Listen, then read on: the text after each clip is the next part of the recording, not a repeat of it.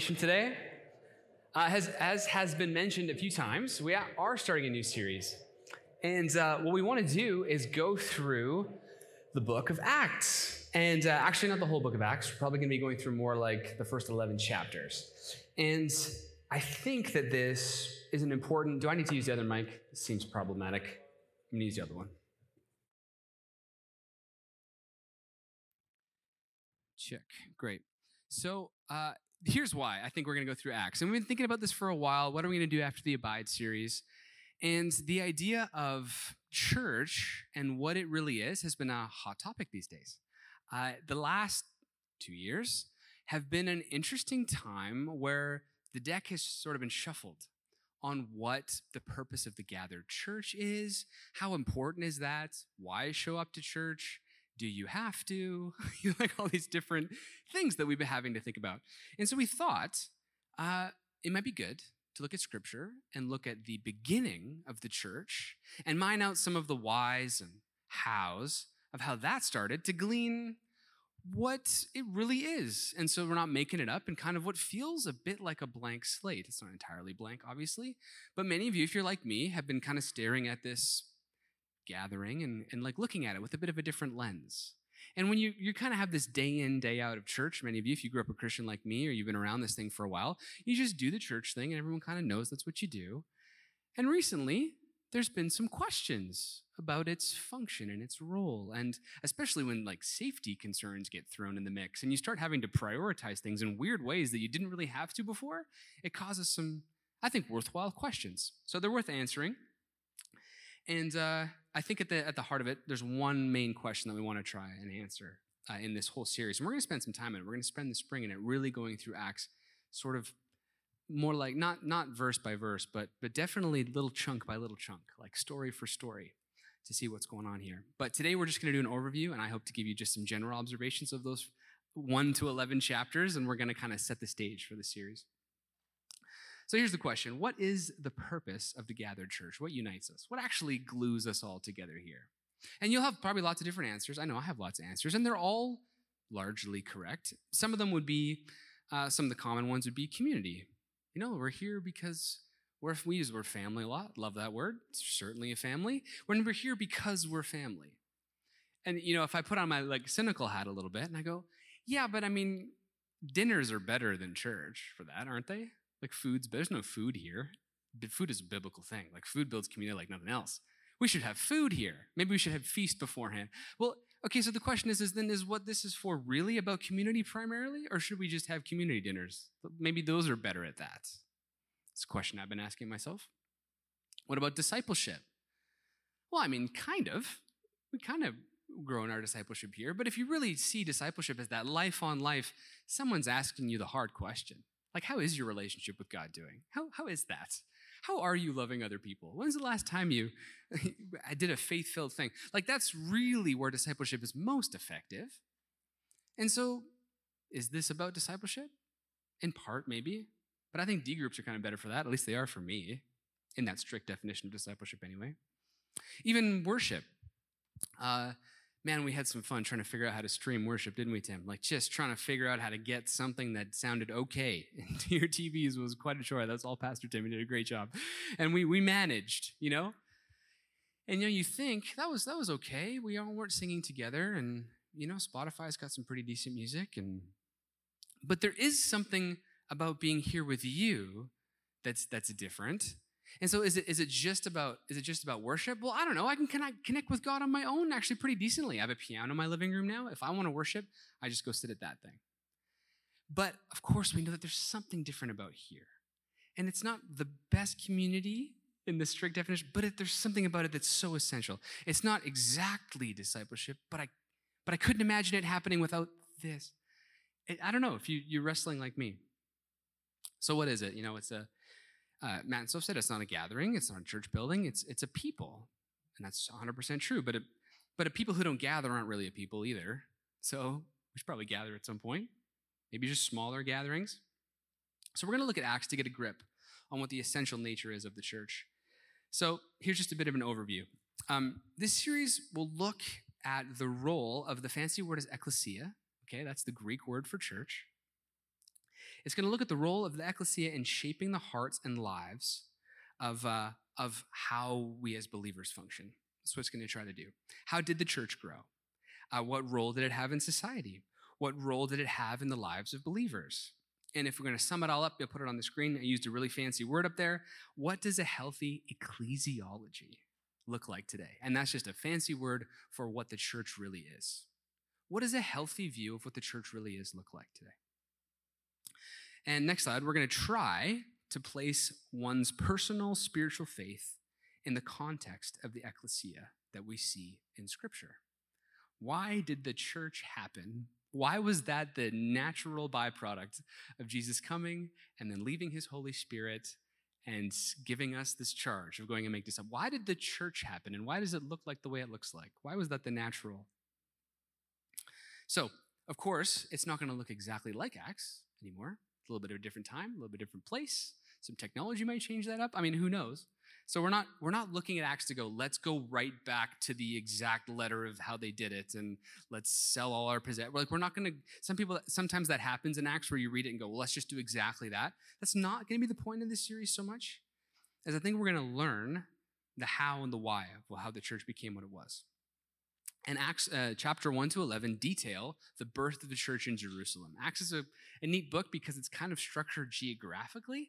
Jesus, Jesus, uh, you know, ascends to heaven at the end of Luke, and then keep, Luke keeps writing in Acts, and it has this geographic orientation from Judea, uh, from the message going from Jerusalem to Samaria and to the ends of the earth. That it has this geographic orientation. And the first 11 chapters are about the birth of the church in Jerusalem. And then it moves on and on and on and gets bigger and bigger and bigger until we have Paul going to Rome, you know, and it's, it's the apostles going further and further away. So it has this geographic orientation. But we're going to kind of focus on the Jerusalem portion to look at how it was birthed. So let's jump into an overview of the book and then we'll try to set the stage for the series together as we think about church and what it is, the ecclesia. So, have you ever stopped to think about the difference between how the church grew originally and how it grows now. You ever stop to think about that? You ever stop to think to go, okay, when I read scripture, the church grew in this way, but like, do we see it growing in the same way now? And, and it depends on how cynical you're feeling today, but some people would say the church isn't growing. People are just kind of moving from one church to another. And, uh, and, and, and largely, the church is in decline, and so it's it's if you're if you're feeling you woke up on the wrong side of the bed today, you would go, man, the church isn't really growing very much. We're kind of just trying to survive this experience called church. But I tend to take a more gracious approach and go, there are so many people still being grafted in to this amazing family movement. And it's growing because people are still tasting of something. People are still joining something. And is it a gathering? Or is it something deeper? So maybe you can pause for a second and go, Why did you come today? Why did you come? It's just a helpful thought. I mean, I don't know, maybe not to be too existential, but you came for a reason today. And maybe it was one of the ones I listed earlier, like community or discipleship or worship. These are all great things, of course. But at its core, the aim of this series, and hopefully today's sermon, is to try to set a stage for what I think Acts really does teach about the primary reason why we gather. That's what we're going to do. So, if you don't mind, I'm gonna, I want to do, I just want to go through an overview of the book, and we're going to mine out uh, what uh, people who study scripture call a structural relationship, and it's how the book is orchestrated and set up. And uh, just the first 11 chapters, anyway. And what happens in the first 11 chapters over and over and over again, and how the church grow, uh, grew, is it's this. You can put the, the slide up. It's kind of like a four stage thing that, she, yeah, just skipped that. Uh, four stage thing that keeps happening over and over again. There's a bunch of signs and wonders. God, the Holy Spirit does something super cool through one of the apostles. Then they get persecuted in some form, usually because of what just happened, and everyone's confused and doesn't know why. Uh, Jesus is then preached as the reason and authority behind that thing that just happened, and then the church grows. And that happens like four or five times in the first 11 chapters of Acts, over and over and over again, just in different ways, in different stories. So I'll give you a few of them. Um, uh, the Spirit comes at Pentecost. The crowd all mocks them, thinks they're all drunk. Peter stands up and says, No, this is actually the Holy Spirit, and preaches an amazing sermon about Jesus. And 3,000 were added to their number. Okay, that's a good example of it. Another one Peter heals a, a lame beggar at the, at, the, at the gate. of the temple. Then Peter and John are brought before the Sanhedrin because you did what now? In whose name? Third, Peter and John preach in front of the Sanhedrin about Jesus. And then uh, because of that, the believers are like, they, they, they, they get let go. It's very miraculous. The church grows. They're praying. They're bolstered. Holy Spirit comes again. Super cool. The church is growing. A uh, couple more. Apostles heal a bunch of people. Then they get arrested. The apostles get set free from prison by an angel and then go preach at the temple gate about how they were set free. and then uh, the, then they get flogged and are rejoiced. They rejoice because of their suffering, and the church is really encouraged. Last one, at least in the chunk of Acts that we'll be looking at. Stephen performs a bunch of signs and wonders. Then opposition arises, and people start to spread rumors about why he's doing that. Stephen then preaches to them one of the best sermons of all time in chapter 7. They stone him, and uh, because of what he said, and the church is actually scattered in this case, but then it grows because they scattered. and so it just keeps happening, this, this repetition. So as you look at this repetition, I was like, is this the way the church grows today? is this how it happens? I don't know. That sounds pretty volatile to me, doesn't it? Like signs and wonders that aren't explainable. Somebody's got to stand up and say why this is happening. Usually, some people are really upset about that. And then the church is dramatically strengthened because the gospel was articulated as an explanation of something unexplainable happening in everybody's life. That's pretty cool. That is, uh, I mean, it makes sense why the church exploded. So here's what I want to do. I just want to make a couple observations. We're going to walk through each of those little steps. I just want to talk about them each because I think they're important to, to, to understand. So the first one, the signs and wonders. Uh, this is the first point. Signs and wonders are demonstrating Christ's authority, basically. They're, they're actions done under authority. They're demonstrating who's actually in charge now. So Jesus said, I'm going to give you the Holy Spirit, and you're going to do greater things than me, and you're going to you're going to now continue on my ministry. And what people are doing is they're performing miracles in Jesus' name. It's an essential part of all those examples I gave you of when the signs and wonders are performed. They're always performed in Jesus' name. And it's like, it's as though the apostles are exercising the dominion that Jesus has over the world through these signs and wonders. They're, they're ambassadors for Christ. This is the term we use. And the Holy Spirit's moving through them. And they are, yeah, they're exercising Christ's dominion over sickness and over death and over disease. And they're just ambassadors of this new kingdom, so it seems. Uh, in, in Acts 3.16, here's an example of this. This is when uh, um, Peter's explaining what happened after they healed the, the, the lame beggar. I'll use the lame beggar example just for today because it's one of the four I mentioned and it's a good one to use. By faith, in the name of Jesus, this man who you see and know was made strong. It is Jesus' name and faith that comes through him that has completely healed him, as you can all see. Isn't it just super clear what's going on? He's not like, yeah, we hung out with Jesus for a super long time and he taught us how to do all these cool tricks. that's not what he says. I mean, they learned lots, they practiced lots while he was still around, but his full on explanation is like, we just, we're just speaking in Jesus' name. Cool things seem to keep happening. I think he's actually in charge. You know, that's that. I'd, I'd probably explain it if I was. It's like I don't know. We just keep, we just keep giving him credit for stuff, and he keeps doing cool stuff. that's kind of what's happening. So this Holy Spirit is enabling the believers to exercise His dominion over the whole world. So fun. So then, what's persecution? Point two, which seems to happen right away every time. It's opposition to that authority. People don't necessarily want Jesus to be in charge of the whole world for all kinds of reasons.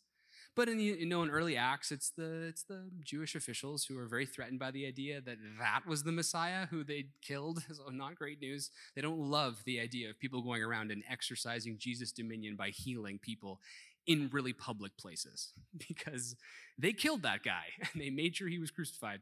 So they're in direct opposition to that name having authority. No, no, no. No, no, we that that guy can't actually have authority. That's a big problem for us.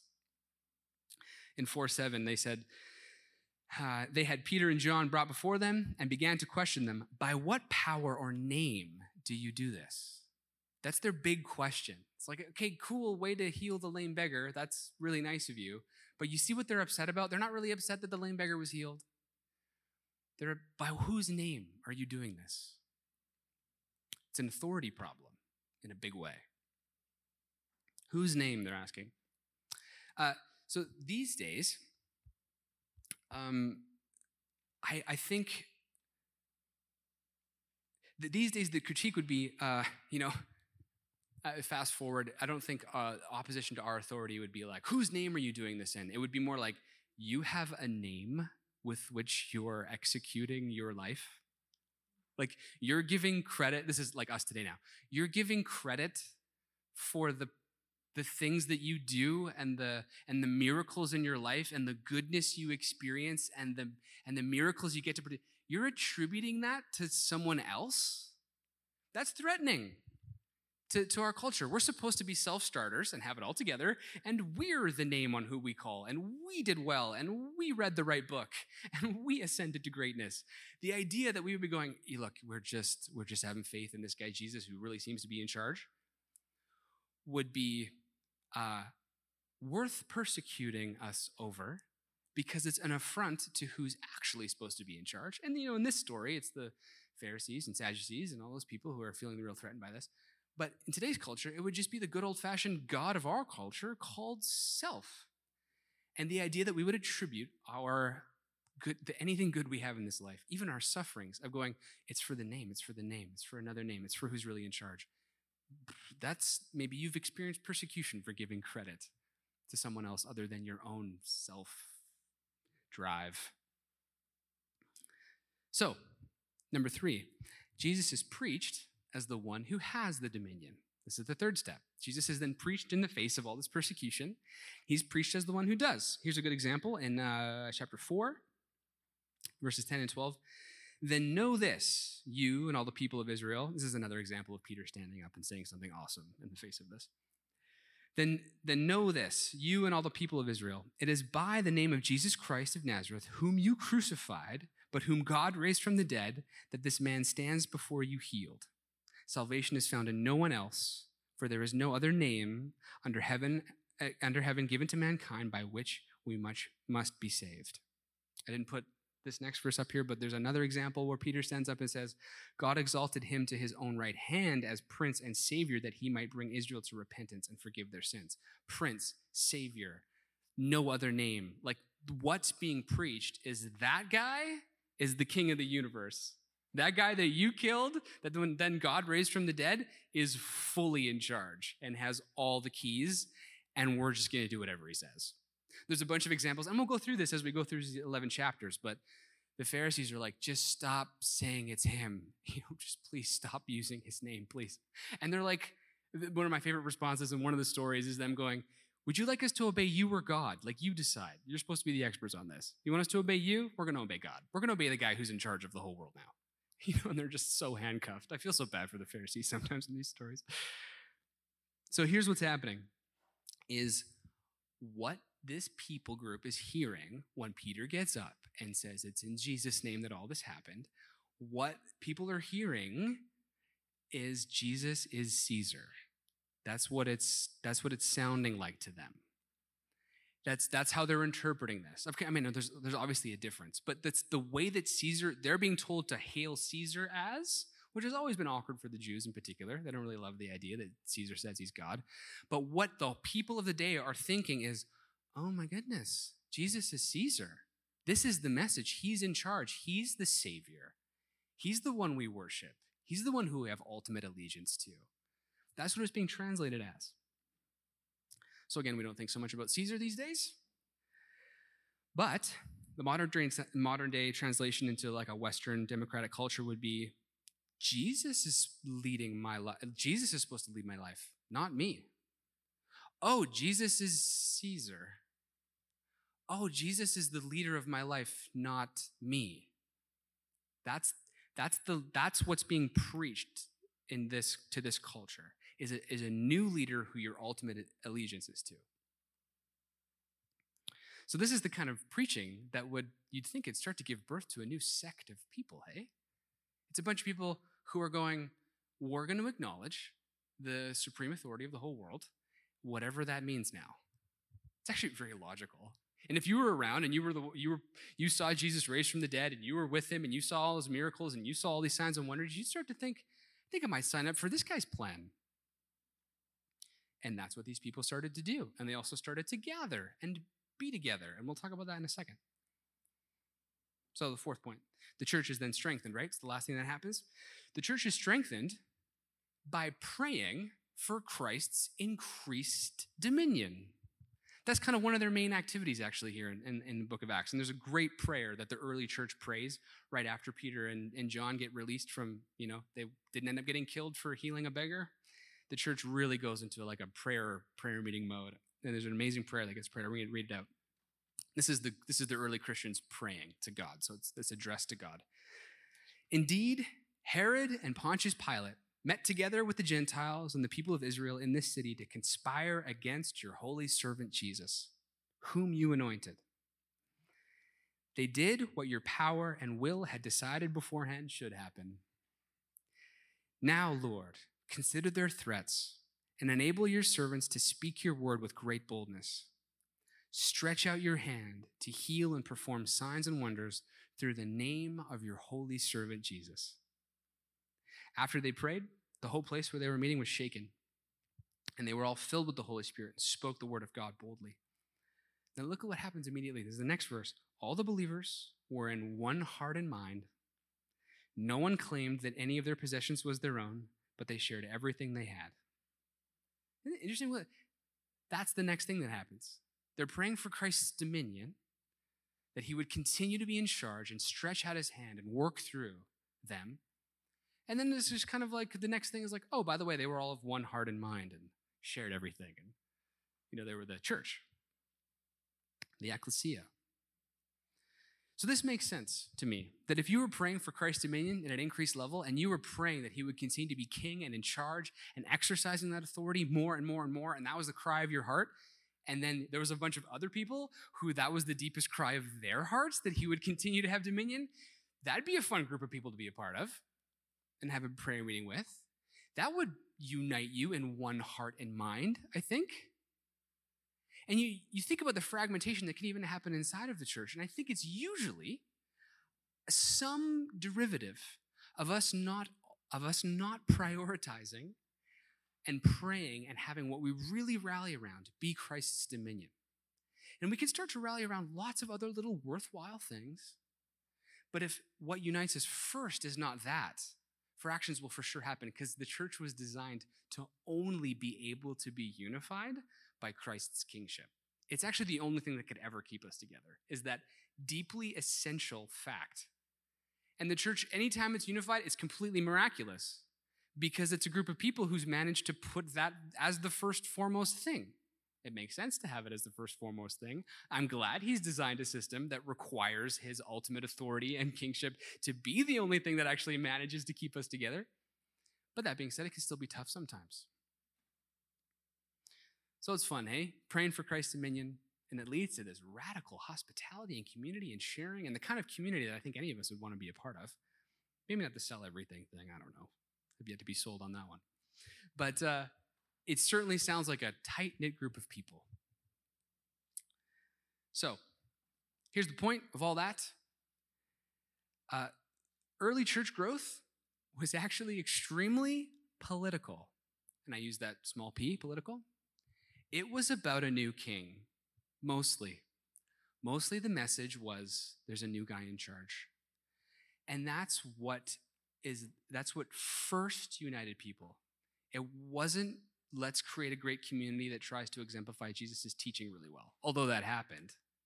And it wasn't, you know, let's try to do, you know, good things in, in Jesus' name, although that happened. The essential idea and what brought them all together was actually Jesus is Caesar now. and we're going to start a new nation, kingdom. There's a new kingdom now I think that's so fascinating. That's what, that's what we're doing here today, actually. Like there's a new kingdom now, and we're still gathering essentially, actually, because of that fact. Jesus is Caesar. Uh, if you can nerd out with me for one second, the term ecclesia, why did they pick that instead of the word synagogue to call church. Would have been much more likely just to stick with the name synagogue. It means a community of people gathering around, you know, to meet God and be together and be community. It's a good good name. We could we could still very easily could have just had this would just be called a synagogue. After a long time of history, synagogue became a very Jewish name and then church became the Christian name or whatever. But there's it's worth pausing and stopping and going, well, why didn't we just adopt the word synagogue for what we're up to as Christians? And there's basically one re- there's basically the term ecclesia was a secular term that the church largely adopted. And it, what it means is a called out gathering that was reserved for political and military purposes. So Matthew is the one who actually started using it. He started using ecclesia when he was recounting what Jesus was talking about. When Matthew in the book of Matthew says church, it's ecclesia, and Paul uses ecclesia almost exclusively, and several other apostles do. And some of them use synagogue sometimes too, or at least all these different Greek and Hebrew translations. We don't have to get into it. But slowly but surely, the term ecclesia would have won out. And it's because the core message of why the church kept gathering was actually not just about community and not just about encountering God, which is a weird thing to think church isn't primarily. So did you know that? It's actually not prim- primarily about encountering God. The veil's been torn, hey? Like you, I, you and I can all be with God all day, all the time, every morning, noon, and night. You and I are not separated from God. We don't have to go to a special place to do that, which is great. Um, because more and more it wasn't about that. It was like oh there's like a mission in a kingdom that has a purpose that has to be advanced. And this is actually kind of political and military actually in a way. Of course it's not with force and it's not through earthly political or militaristic means but the term ecclesia was way better than synagogue for the church. Uh, good translations of, of ecclesia for today are like task force it's like weird. I know we would never use that today. We're like, oh, did you go to task force today? But that's a better term for ecclesia. The church doesn't mean much anymore to us. You know, these words kind of lose all their meaning. Church, church, church. What is that? It's a building, people. We all get confused. Uh, task force. It's hard to it's hard to get around task force. Uh, actually, a really good translation, according to this professor at Regent, he says Salvation Army is really good. That's a really good translation of ecclesia. So the Salvation Army, you guys have it right. Good name. Good name for your denomination. So I ask you again, why did you come to church today? Why did you come? It's an important question to ask. I'll tell you. Uh, I'll tell you what's on usually on my mind when I come to church. A couple of things. I really hope I meet God today. Right, that's on my mind as I'm on my way over here. I really hope I meet God today. It's a good thing. None of these things are bad, by the way. I'll just, I'm just telling you what I usually think about long before the political thing. Uh, I hope I meet God today.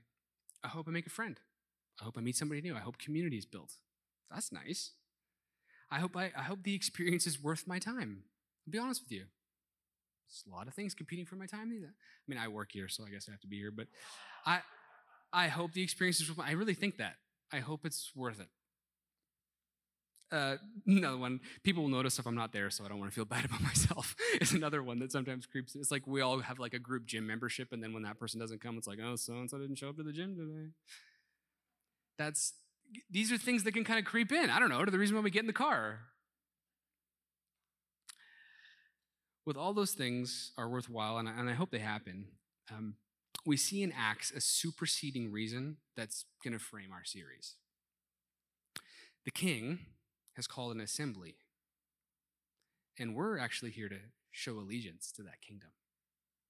We're here to show allegiance to him who's in charge. It's like really profound.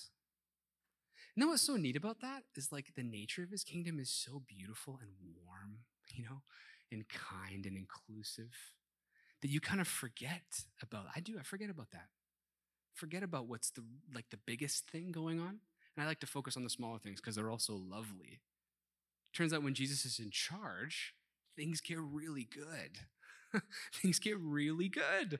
When a, be- when a bunch of people are going, whatever that guy says, whatever it costs me, and they take scripture and they go, what did he do? Who is he? How can I be like him? Then you put all those people in the same room, it becomes a really wonderful place. And I see how the church can so often get lost in the fruits of Jesus' kingship as opposed to him being king. I get that. There's a lot of fruits. And then I start to not like it when the fruits aren't as good some days. And, and I lose sight of what's the deepest thing going on. So, kind of in summation, the church is a kingdom people who are declaring and demonstrating their allegiance to the king. We're declaring it and we're demonstrating it. That's what we're doing here today. Our allegiance to our king. And the kingdom really is a wonderful place to be. He demonstrates his power here. He leads, he leads us into right relationship with each other. It's beautiful.